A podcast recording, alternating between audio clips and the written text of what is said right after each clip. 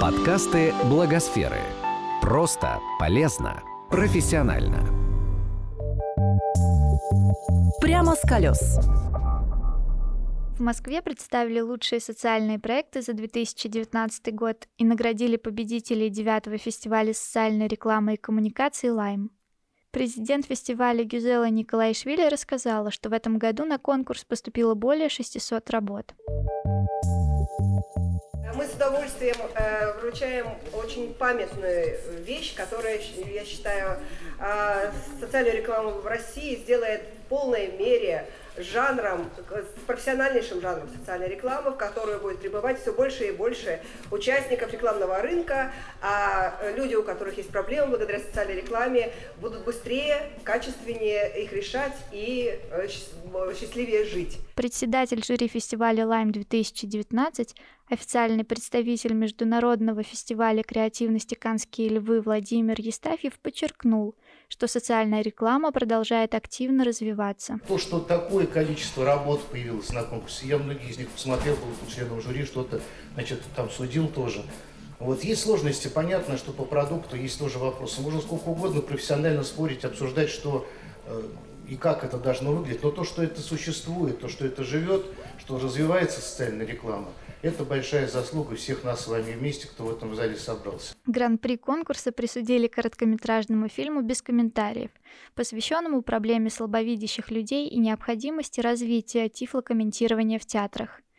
Главные роли в нем исполнили Игорь Верник и Инна Чурикова – а режиссером выступил Резоги Генишвили. Как отмечают организаторы, ролик имеет немало схожих мотивов с первым в России видеороликом социальной рекламы «Позвоните родителям», созданным ровно 25 лет назад.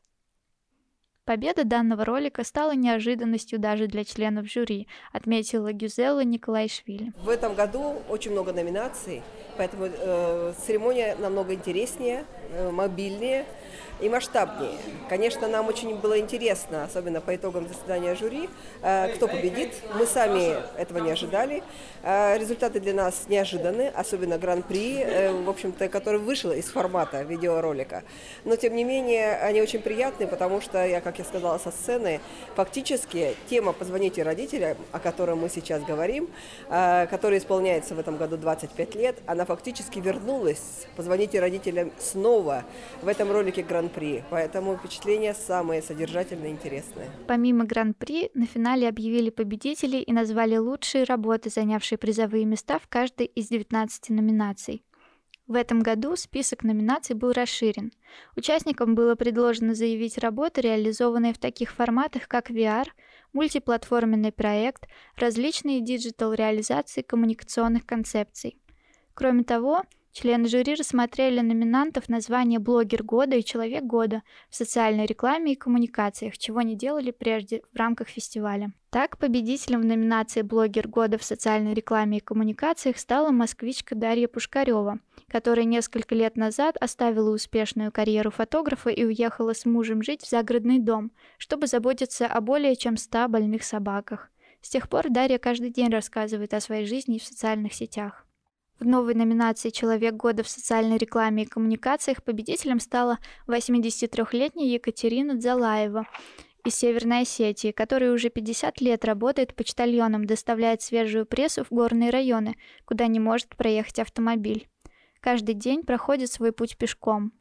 Также члены жюри решили посмертно наградить в этой номинации Евгения Попова, который всю жизнь работал учителем, копил деньги на новый дом и незадолго до смерти отдал всю сумму одному из детских домов. Для гостей фестиваля прошли мастер-классы от известных продюсеров, режиссеров и специалистов в рекламной сфере. Владимир Евстафьев поговорил с участниками о тенденциях в рекламной индустрии и ответил на один из популярных вопросов. Как же создать хорошую социальную рекламу, чтобы победить в Каннах? Для представителей НКО организаторы Лайм от Комитета общественных связей и молодежной политики города Москвы провели мастер-класс об особенностях медиасопровождения проектов некоммерческих организаций. Такие фестивали, как фестиваль социальной рекламы и коммуникации Лайм, необходимы, потому что они дают понимание стандарта качества, подчеркнула президент фестиваля Гюзела Николайшвили. Очень многие известные компании, я даже привела наш проект Lime Accelerator, фактически меряют себя на рынке. Как любые э, творческие э, области, фестивали необходимы, потому что они дают понимание стандарты качества и понимание себя на рынке.